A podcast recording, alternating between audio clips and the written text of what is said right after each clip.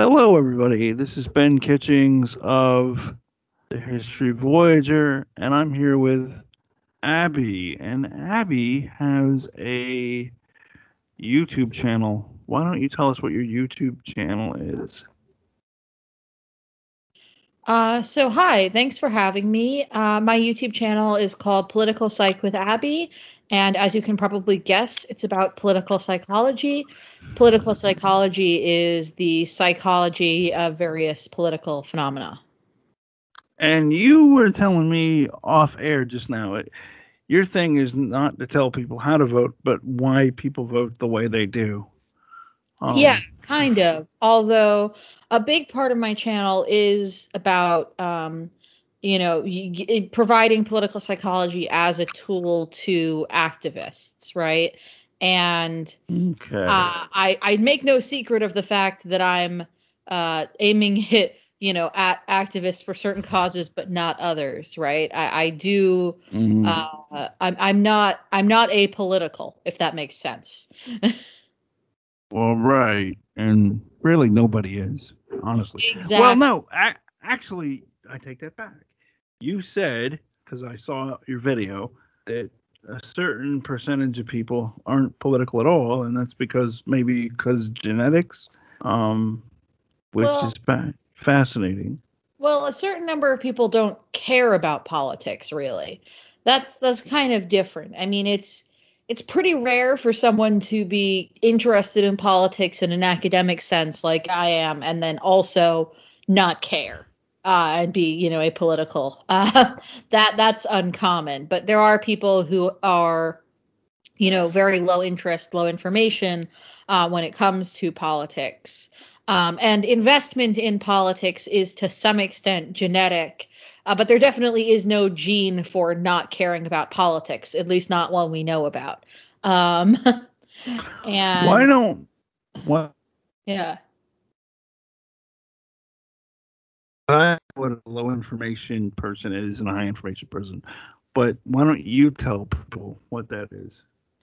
Oh well, I mean, when it comes to uh, you know uh, politics, it sort of means someone who doesn't know a lot about the political issues or the political figures involved in something is is more low information. Um, and there's a real issue with a lot of political science research where it sort of tends to overestimate how much people know about certain issues. And a lot of what political psychology is about is about, you know, how people make political decisions, even if they don't have a ton of information about the issues. Um, and there's some really fascinating research about how people with less information can use sort of different strategies to end up voting pretty similarly to people with more information. Wow, talk about that. That is fascinating. Talk about that. Uh, so I'm sorry, I'm trying to remember a study I read months ago, but um, it's sort of yeah, it's this idea that um, people can um, use a variety of sort of little shortcuts to, uh, you know, if they don't know something about a particular issue, to still, you know, act as if they do. So they'll they'll make a decision for, you know, what side of an issue to be on or who to vote for based off of who else is supporting it, um, or um, based off of, you know, what people are for and against it or um, yeah, so that's the main one. okay, so people use. There was unfortunately there was a cutout there, right when you were getting to the punchline. So let's go over that again. Yeah, I, I, think that there might be some more uh, details and examples here, but I don't remember this article perfectly. Uh, but uh, basically, uh, one of the findings was that people are able to decide sort of their political position on things when they don't have a lot of information based off of things such as um, what other people, interest groups, political parties support or are against a particular position. Um, and I think that uh, the study that it was based off of was a pretty old one about some uh, I want to say California, California law about something to do with like, car insurance and lawsuits, and people were able to make their minds up partially based off of where like um, the uh, I think where the like state bar association was on the issue or that kind of thing. Uh, this is this is why I uh, I write scripts for my videos because I don't have a very good memory. Uh, sorry. no, no, it's fine. It's fine. Um, okay, let me ask you this. Um, how? Let's pull back and talk about your channel for a second. Um, your YouTube channel. Uh, take me back to the moment where you realized you wanted to make a YouTube channel, first of all. Yeah. Um. So I had sort of been thinking about it for like think I uh, I watch a lot of stuff on YouTube, and so I was like, oh, this seems like a vaguely interesting thing to do, and I had kind of already decided that um, when I was studying political psychology, I wanted to have a YouTube channel about that because I already had a fair amount of experience with social psychology and other sort of psychology stuff from my undergrad. And I realized that it was really interesting and that it might be very helpful to a lot of people, but that information about it was just not super available and super accessible. Um, I decided to actually create my channel a little bit early because in the last few weeks of my undergrad, the pandemic hit, right? Um, and so there was not a lot to do, right? Uh, and mm. I created all the stuff for the channel. You know, I made a I made a header image, I registered it with YouTube, all that kind of stuff.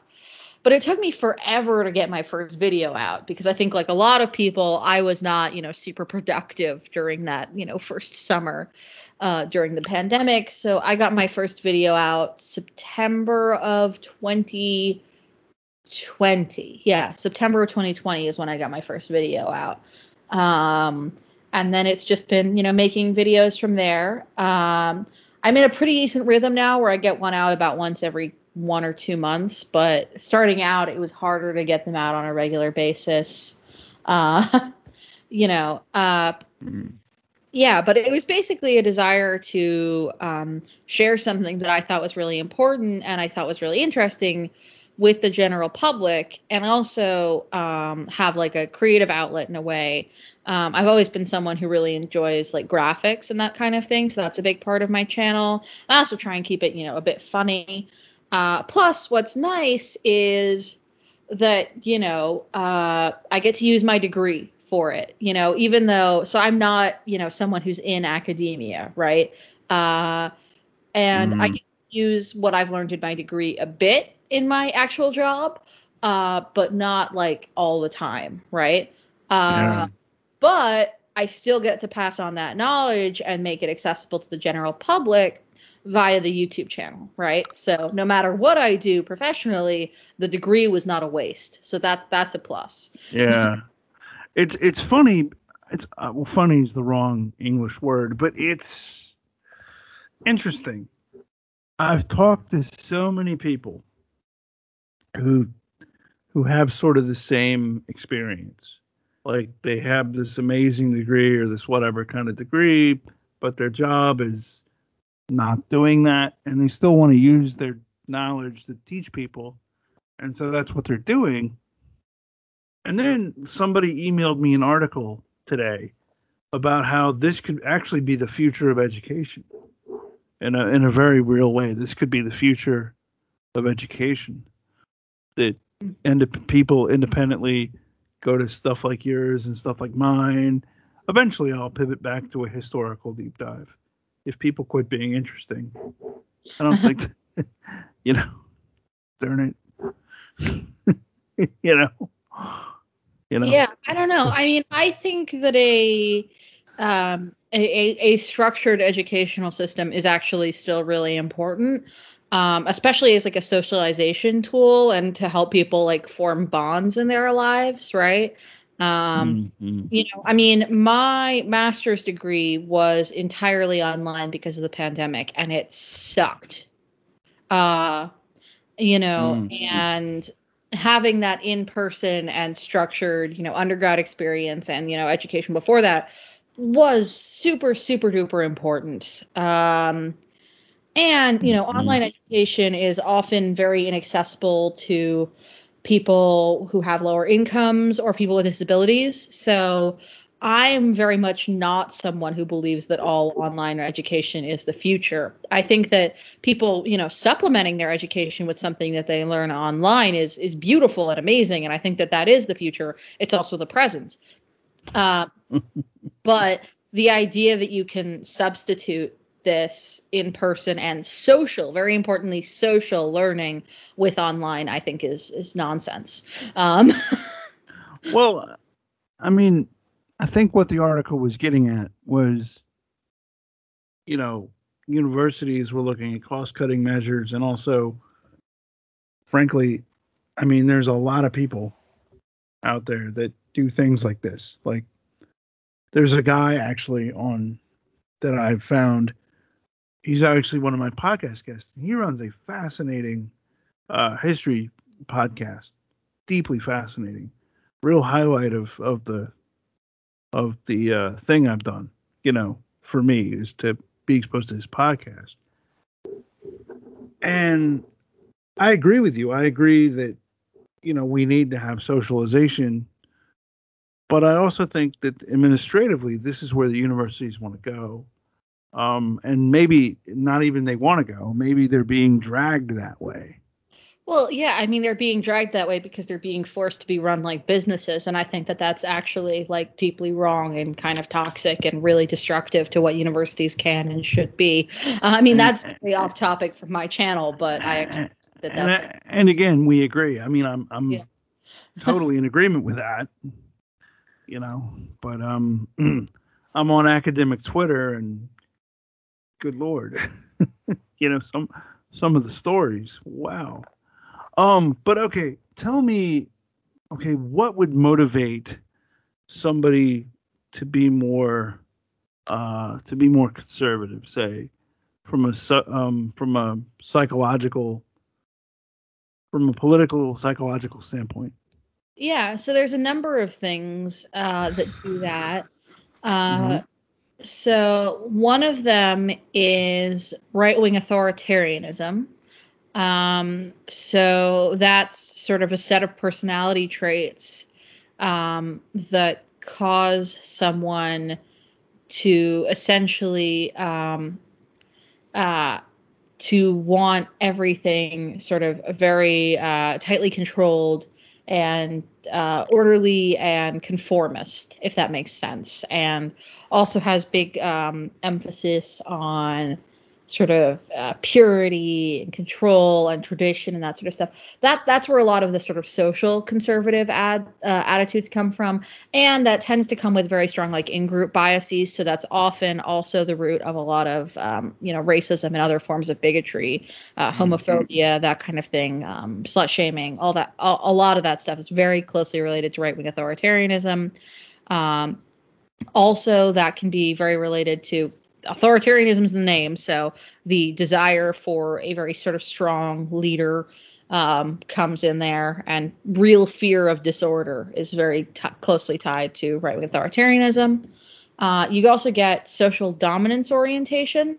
So that's the belief that the world is and should be a hierarchy, right? So it's uh, sort of the opposite of egalitarianism as a set of attitudes.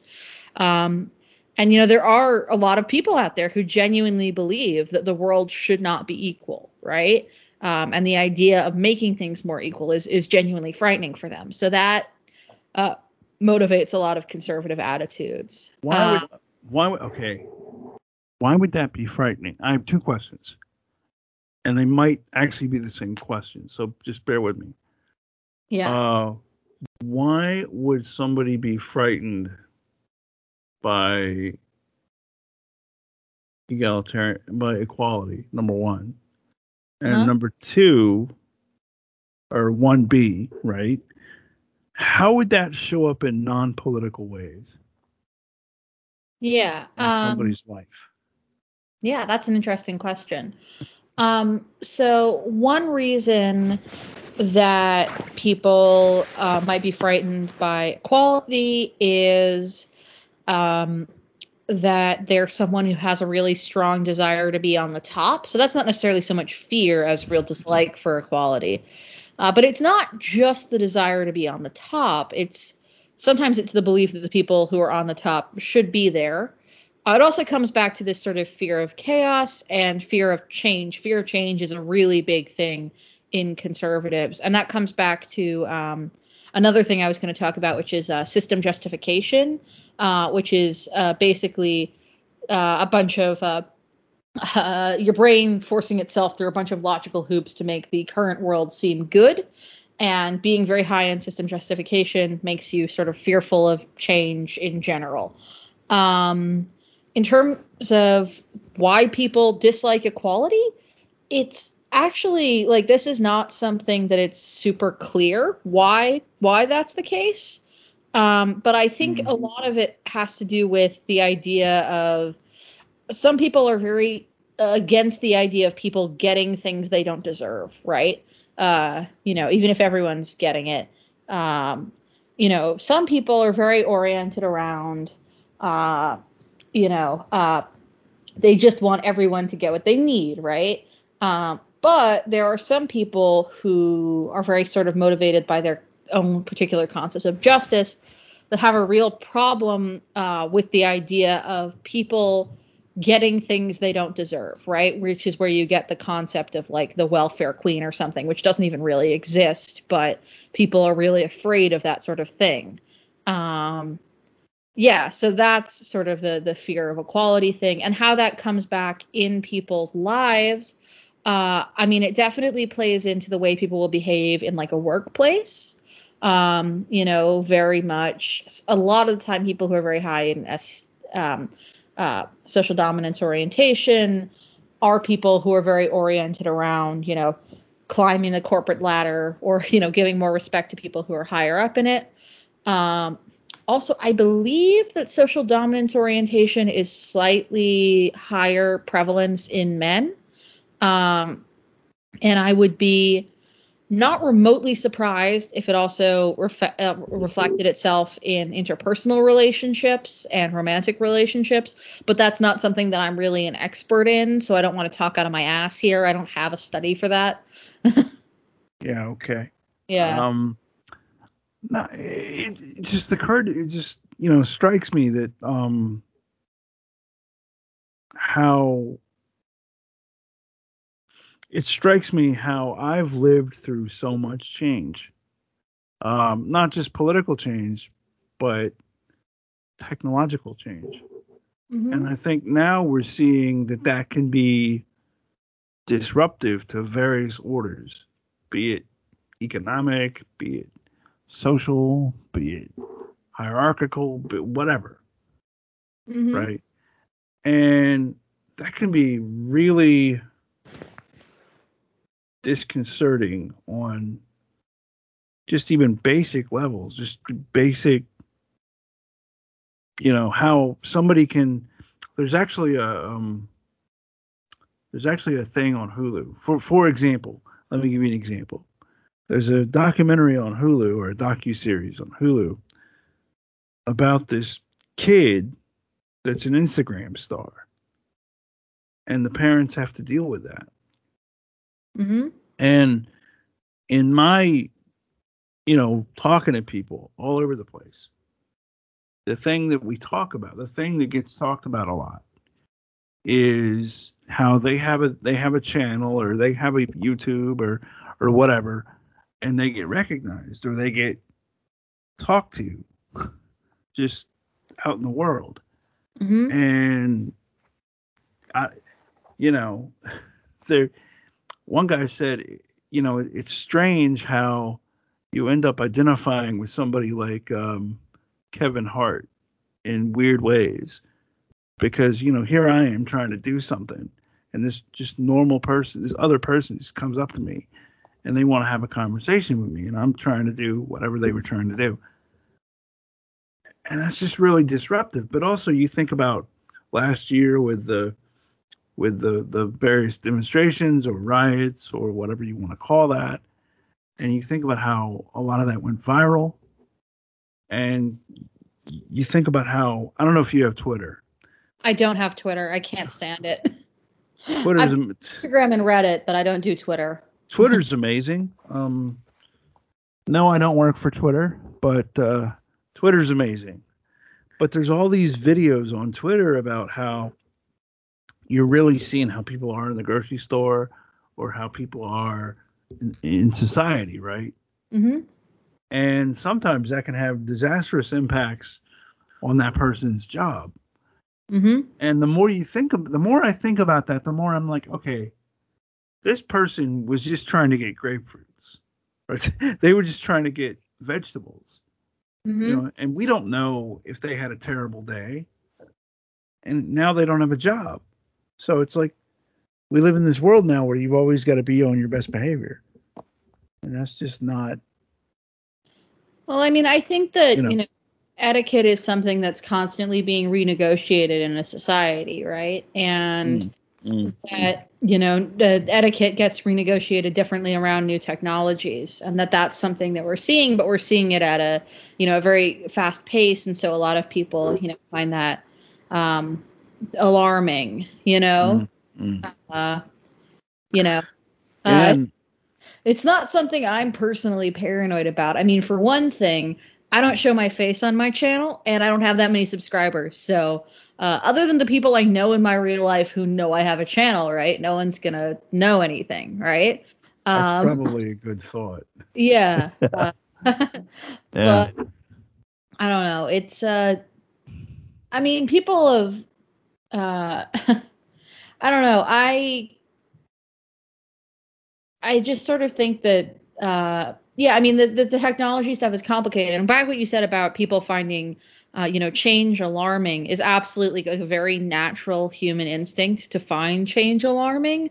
The issue with that is that it does tend to uh, have sort of a more uh, negative emotional reaction to change in people who are more conservative.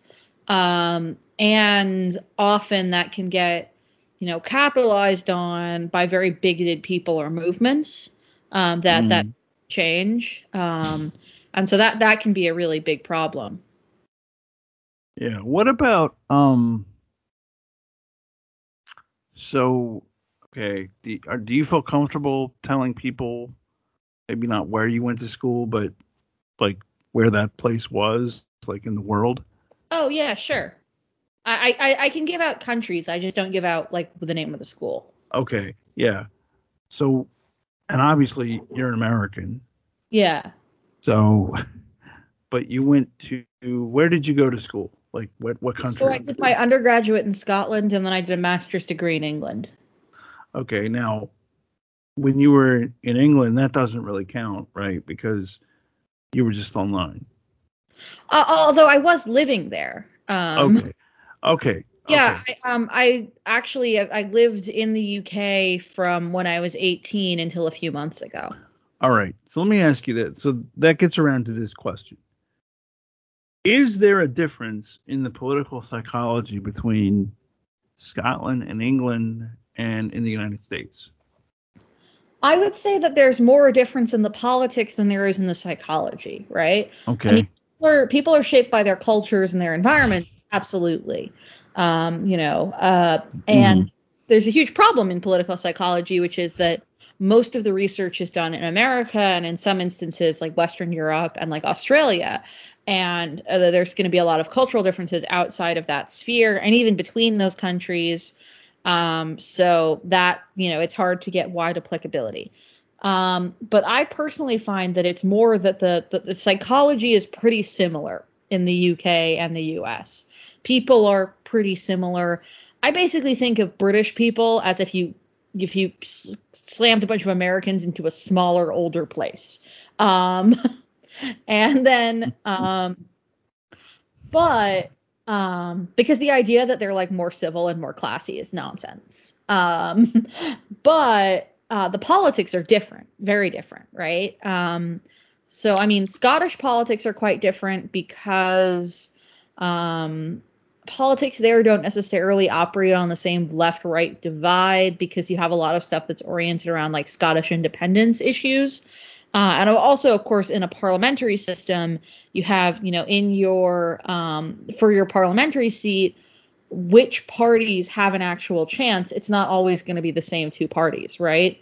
Um, so that mm. can alter politics because, you know, uh, where I used to live in Scotland was the main contest was between uh, the Lib Dems, the Liberal Democrats, and um, the SNP. And now that's the Scottish National Party. Now, people mm-hmm. who know a bunch about Scottish politics, which doesn't include me, will be able to tell you that those parties differ a great deal on issues other than Scottish independence. But coming at it from an outside perspective, the main difference is Scottish independence. And there's not like an analogous issue to that in the US, right? Um, uh, so the politics are very different. Also, I found that um, do you know what an Overton window is? I, I do, but why don't you tell my uh, my listeners? Okay, cool. yeah. So uh, Overton window is basically like the range, usually from left to right, but it could be, I guess, on some other spectrum of sort of acceptable, reasonable seeming political discourse, right? Um, uh-huh, uh-huh. And I find so okay. So the Overton window means that like for example, um, maybe not. What would be okay? Gay marriage, the classic example. Gay marriage moved in the Overton window, right? Yeah, I mean, at some point, you know, uh, I don't know exactly when it would have been unreasonable to be in favor of it. I think the point at which you would be considered insane for being in favor of it was probably before I was politically active, right? Because I'm 23. It but, was. I mean, yeah, but there's obviously. Spoil, spoiler alert! I'm older than you. I remember when to be for gay marriage was political suicide, be yeah. it on the be it on the left or the right. It just yeah. a state of fact. Yeah. And now we've moved in the Overton window. Yeah, and now it is something that yeah is considered is considered reasonable. But what I was going to say is in the UK, I feel like the Overton window is on a lot of things, especially uh, more economic things, is is farther to the left than it is in the US, and especially than it was in the US. You know, when I was last living here, when I was in like high school. You know what I mean? I feel like the mm-hmm. Overton window in the US has weirdly sort of widened in both directions. Um, uh, yeah, yeah. I would um, agree with that. Yeah, but I feel like, especially, you know, in like 2016 when I moved there, in the UK, there were especially certain issues where the Overton window is much, you know, farther to the left, right? Like they've had universal health care for many, many years, right? Um, like a very very long time. Since the 50s right? Yeah i think so. thinking, yeah, yeah. a very very long time. Uh, and i think you know and and they're saying that you shouldn't have universal health care even if you're on the right is basically a form of political suicide right? Like there are people on the right who will think that you should fund it less or like maybe have people pay a little bit more of their own healthcare costs but no one's talking about getting rid of it um, but mm. in the us suggesting a system like the nhs even the NHS is interpreted through like the Tory party would be considered a pretty left wing position, right? Mm. Um, so, you know, uh, the Overton window, you know, what seems reasonable or unreasonable varies a fair amount by country. But I find that the people are mostly, you know, where the brains are the same, right? Uh, so mm. it's just environment, right? And I think outside of the politics, there aren't maybe that much of cultural differences between the UK and the US uh, that it shapes the politics that that much. Although keep in mind that I'm, uh, you know, I'm I'm from the Northeast, which is probably the part of the U.S. that's most similar to the U.K. I feel like if I was from California, I'd probably be experiencing, you know, more cultural differences, and there are definitely cultural differences. I just don't necessarily feel like that uh, not asking people about their day in shops is going to influence politics that much. Uh, you know? Well, I think um, I see a lot of differences. I was actually talking about this at, at supper. Or, I'm from the South, so uh, the last meal of the day is called supper. Um, um, I was actually talking about this that I think this whole technological revolution has showed Americans that we are different. We have very different attitudes about Oh yeah, no, I wasn't things and stuff. Oh yeah, no, Americans are very different. Um, I wasn't really trying to suggest that they were the same. Um, just that mm. the elements of the psychology that get applied to politics, even if it's different politics, are fairly similar. That's all. Mm. Mm. yeah. No, but definitely there are cultural differences. well, right, and but I was talking, you know, I mean, not just you know, northeast to southeast or east to west or whatever. I was talking like urban versus rural. Mm. Just there's some real differences. Um, you know, that I I've begun to think are not cosmetic and are very genuine. Definitely, yeah. You know.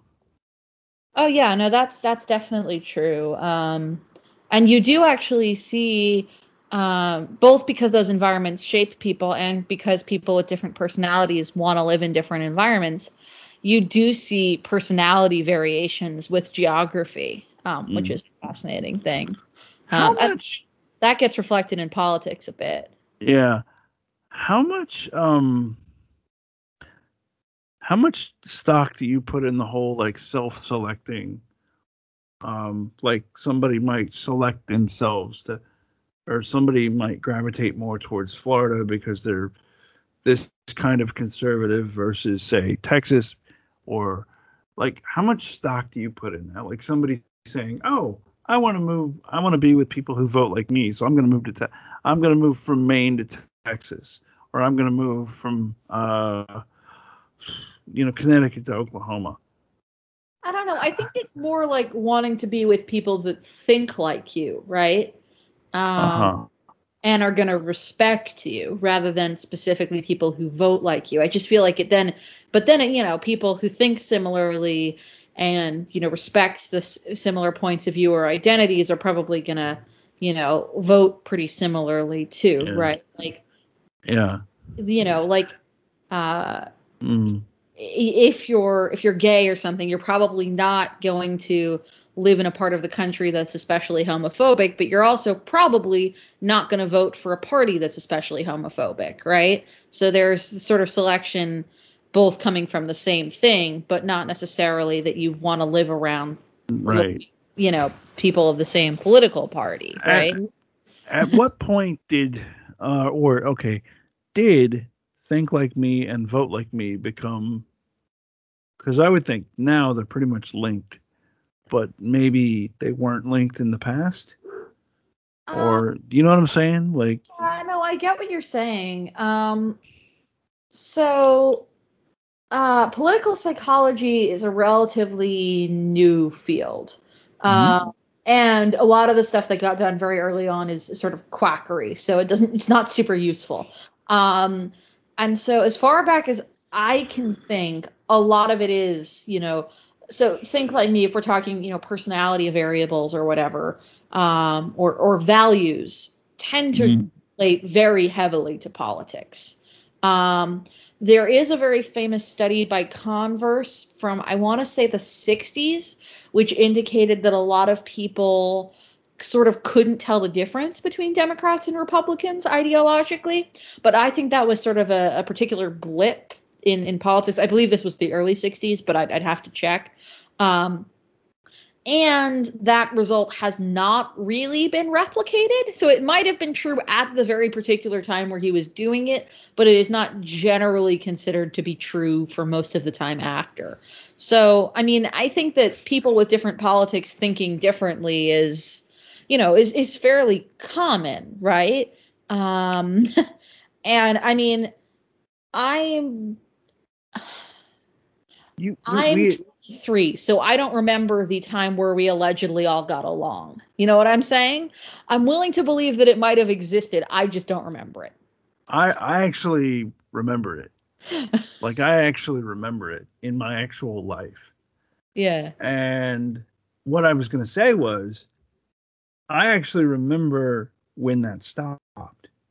Like I actually remember the the point where that stopped. And I think the difference I think the difference became. Well, let me ask you this, Abby. Mm-hmm. Is there any literature about, or have you seen any? Because I'm sure there is. When they quit doing earmarks in the Senate. Okay.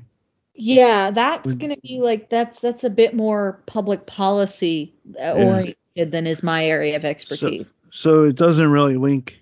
So your expertise doesn't link up um, the thinking with the results. It does to some extent, but a lot more of it is oriented around voters than politicians themselves. Mm. Or the po- stuff about politicians themselves is it, it tends to be a bit uh, broader a lot of the time. Uh, mm, mm. Yeah, than than specifically things like about, like high like high trust voters and, and low trust voters, that kind of thing. Yeah, that's that's something that gets talked about. Yeah. Uh, yeah. Yeah. So you were telling me like off air, you were telling me like high trust voters, um, there's a lot tend to vote to the left and or what was it exactly you said? honesty. I was talking about honesty, not trust. Yeah. Yeah. Okay. Uh, so, people who uh, have a more honest personality type, as measured by the Hexaco scale, tend to be more left wing voting. That's interesting. Mm-hmm. That that is so. Tell me about that. Um. Well, it's honestly a little unclear why, or at least I'm not an expert on on why.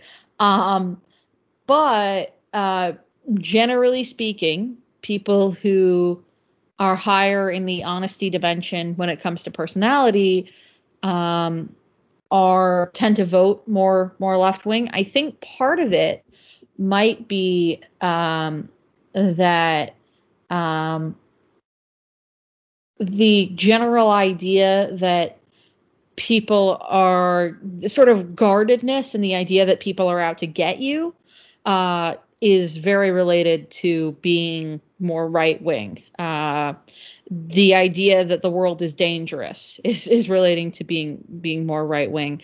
Um, I mean that's not the same thing though as honesty, right? But I think that I mean, if if you'll excuse the rudeness, a certain amount of selfishness comes with both dishonesty and that. If I if I had to guess, um, but it's it's not a topic mm. that I'm you know massively an expert on, uh, and so I you know I don't want to be, uh, like I said, I don't want to be talking out of my ass um, there. No, I I get that. Um, that is fascinating though because now how does that relate when we think about COVID? How does that relate? Uh, yeah. I mean, think about COVID.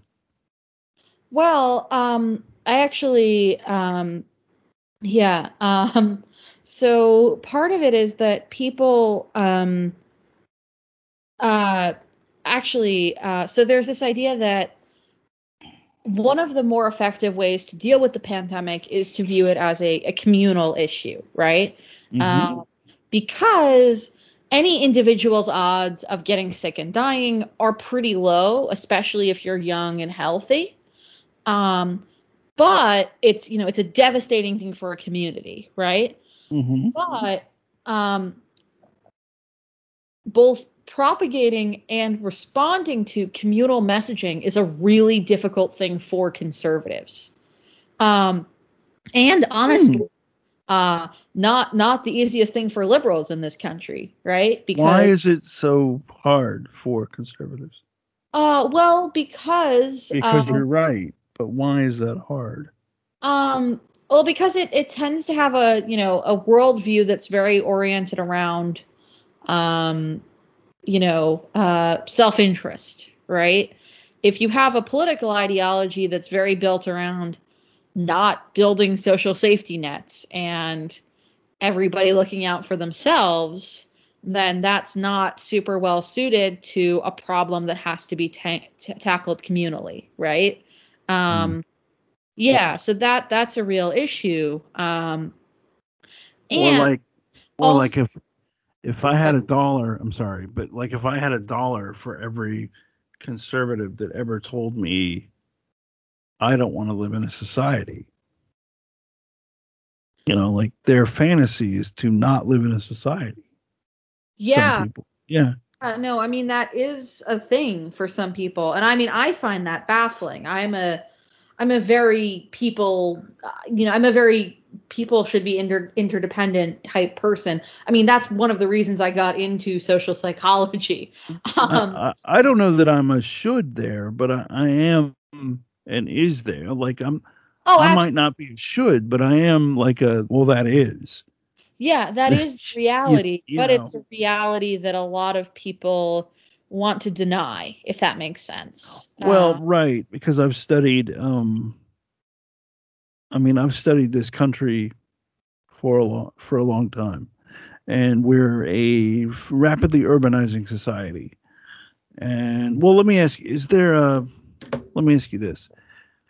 Have have you seen any research in the so in the political psychology of urban vo- voters versus rural voters? Um, a little bit, but not a ton.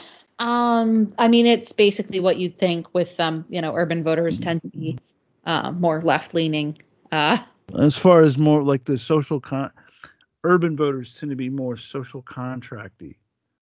Um, and, and I don't just mean like center city voters or whatever. I mean like people living in built up areas.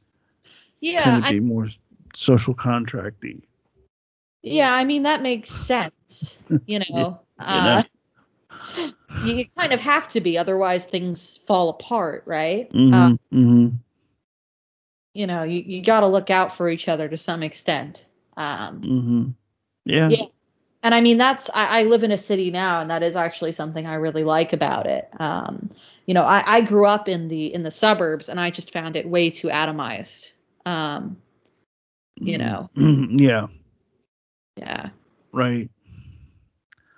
Let me ask, living in uh, the UK, mm-hmm. did you notice any difference in how the UK people look at things like traffic versus how Americans do, or or whatever? Uh. Well, there's a reason I'm a- there's a reason I'm asking.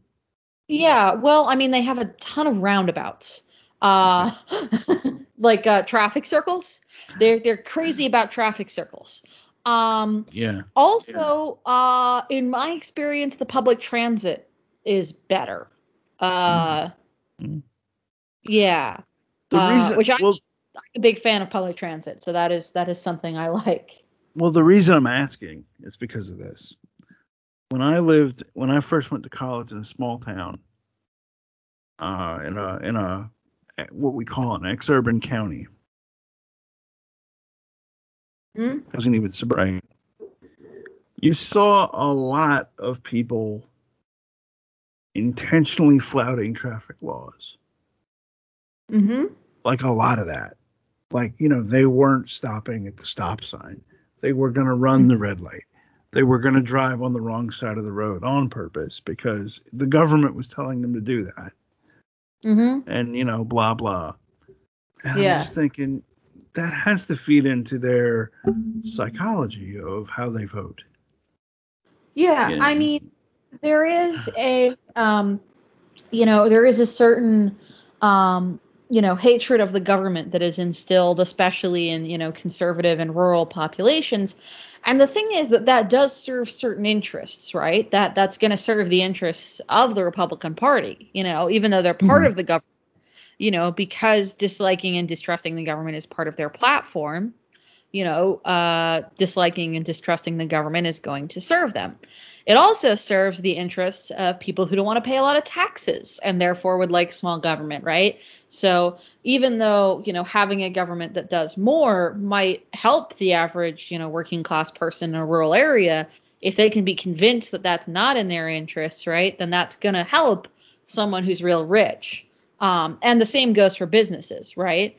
Um, you know, mm. if they can convince, you know, if a if a you know if a business that might actually be directly you know polluting and essentially poisoning people in a rural area can convince the people in that rural area or other rural areas across the country that the EPA is, you know, tyrannical and coming to take their rights, um, then that that really works in their favor, right? Um, mm, mm. Yeah. So, um, you know, uh, distrust of certain authorities and trust of others, you know, it's it's a power play, right? Um, absolutely. No, it absolutely is. Um, yeah. And that's just so like I had a I've had several people on and we would talk about in fact one guy was pretty famous and he's been on much much bigger podcasts than me and I didn't release his episode because um, I take COVID 19 seriously, and I take my COVID 19 episodes seriously, mm-hmm. very seriously. Um,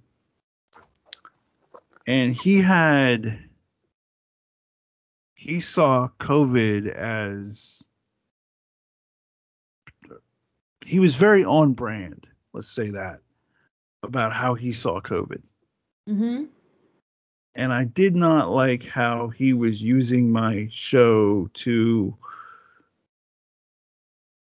you know, further a political brand. Yeah. around, you know, I'm willing to let people die so I can busily not be elected to public office because I'm never going to win public office because of where I live. Mm-hmm. But I can run for it. Mm-hmm. You know, and I really didn't like that he was using me for that. Yeah, um, I mean, um, you don't have to platform people like that, and that's yeah, well, I, I so, and I and I didn't. Um, yeah. The thing I wanted to say was I've, I've talked to a lot of right leaning people, mm-hmm. and the thing they always keep saying is, you know, mask mandates or tyranny or whatever. And it's interesting how many of these people, it's fascinating to me how many of these people claim to not be vaccinated for anything. Yeah. And, and somehow I know that's not true. Like somehow because I'm as old as I am, I know if you are varnished by education at all, you had to be vaccinated for measles. Yeah. you know. Yeah. I know I know that. Yeah, what I was gonna say about the about the mask mandates and that sort of thing is I think that you know that that comes in again with the with the fear of change I think to some extent you know and it is unpleasant and inconvenient you know uh, I don't like wearing a mask I don't think anyone really does um, Hey, I, I have the 15th most listened to podcast on COVID in the world, and I'm going to say right now, I don't like wearing a mask at all. Yeah, that's why everyone should go get vaccinated, so we don't have to do that anymore. Uh, like anyway, you know. Yeah. Uh, any, yeah. What I was gonna say is um, that you know it's people who don't like law and order as it's applied to them, right? Because a lot of these people who are, you know, anti-maskers and anti-vaxxers and think that the government's being real tyrannical to them for making them wear a little piece of, you know, uh, you know, fabric on their face. A lot of them will, you know, be very, very opposed to, say, the Black Lives Matter movement and very, very pro-police, right? But they don't want to be policed. They want other people to be policed. And then I was also going to say that, like, it's weird what, you know, it's because of what people are used to, right? There's mm-hmm. a literature that shows that something is viewed as much more legitimate when it's already happened and when it's already been a thing for a long mm-hmm. time, right? Like I seriously doubt that most of these anti-mask people would uh, would support my right as a woman to go topless, right? And and if I, I went topless, right, that wouldn't directly hurt anyone, unlike people not wearing a mask. I read a fascinating article very recently about seatbelt laws. Mm. And how recently, like, how recently seatbelt laws became literally the law of the land everywhere. Yeah. Like I had no I I remember being a child and you'd hear people of an age gripe about wearing a seatbelt, right? Mm-hmm. But I had no idea that it was into the 90s. Yeah, that I had no idea. That's not good. Uh, yeah. yeah. No. Yeah. yeah. Huh. Yeah. Um, but it's you know people eventually accept things. Uh, but I don't think that we as a society have to accept wearing masks forever if people get vaccinated. Um, you well, know. And I, one thing I will say, honestly, as somebody keeps up with COVID, um, is it's disturbing to me how many punch through COVID cases there really are. Um, like it's really disturbing to me. Yeah, but it's it's it's it's a such such such a lower rate than with unvaccinated people, and they tend to be much much milder cases. But it's really hard to communicate this to the public, right? People have a tremendous amount of difficulty processing large numbers and probability, but they have a really easy time processing notable stories, right? Well, I also think a lot of it has to do with I have this theory, and my theory is that in the day and age of of I can text you, like if I had your phone number, mm-hmm. right? I could text you a movie, literally. Mm-hmm. Like I could text you a movie and you could watch it on your phone. Mm-hmm. Um, I think in the day and age of that, if you if you had Ebola here, right, people would get on board with being treated for Ebola real quick, really quick, because you'd see it. It'd be in public, mm. right? You would see, hey man, let me text you this picture of this dude or this person who's having a who has Ebola in the waiting room in Target or whatever, right? And you'd be like, oh my God, let me go get vaccinated, right? The problem with COVID is that you die in private. Yeah, I think that you're you're very right about that, right? Because it's it's less visceral, especially you know for um you know for someone my age where most of the people you know mm. who are dying aren't going to be people you know that directly you know like the people i know of who have you know died and who are in all really to me is like the grandparent of one of my friends, and then one of my grandmother's friends, right? And obviously that's awful, but neither of these people are people who I know very well, right? Maybe um, I'm just weird. I was because, go ahead.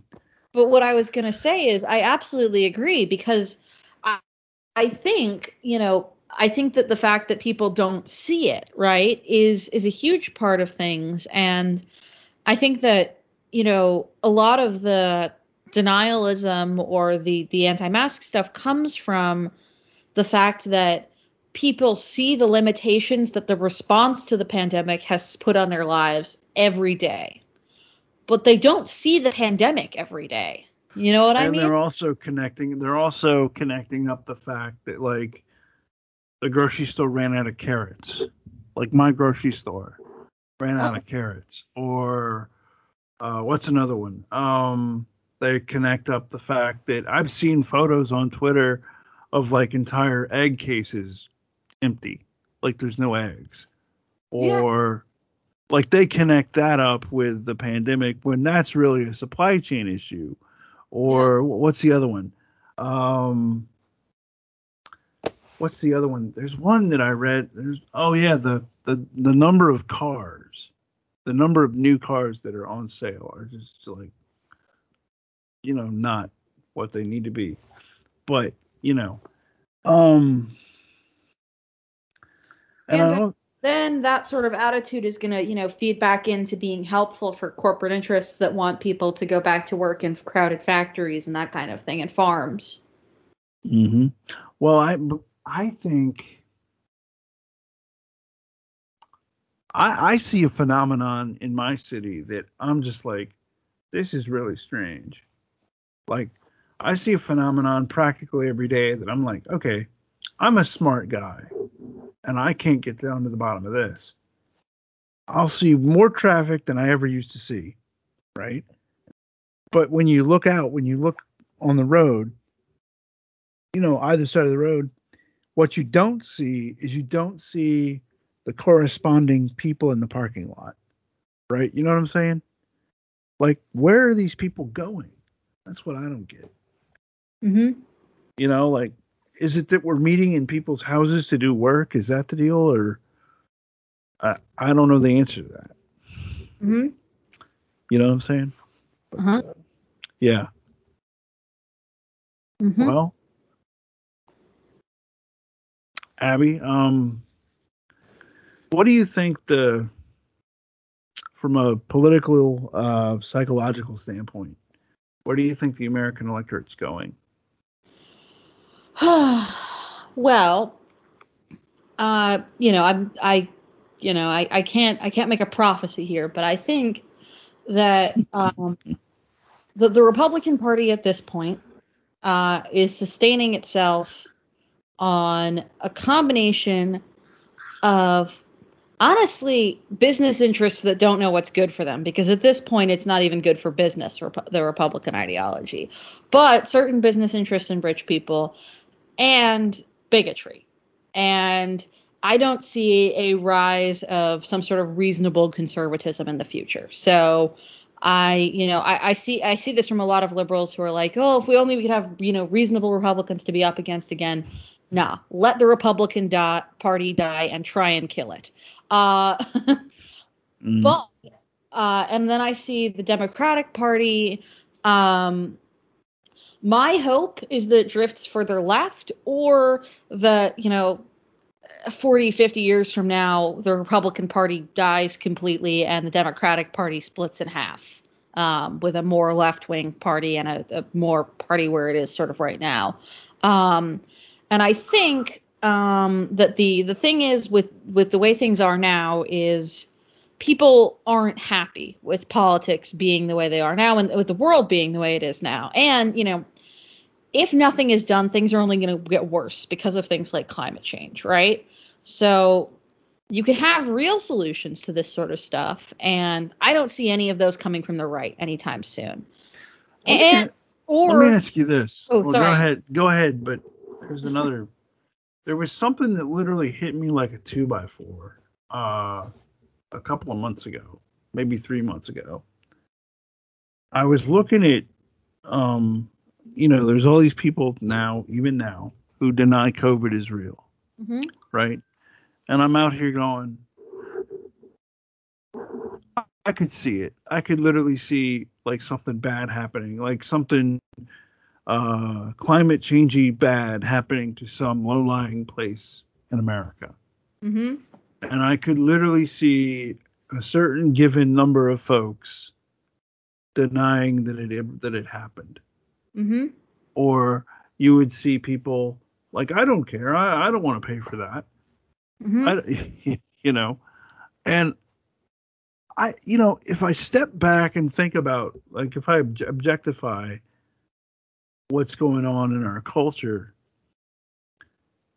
I really think there needs to be a place for people, uh, and I don't mean like a, I mean like an ideological place.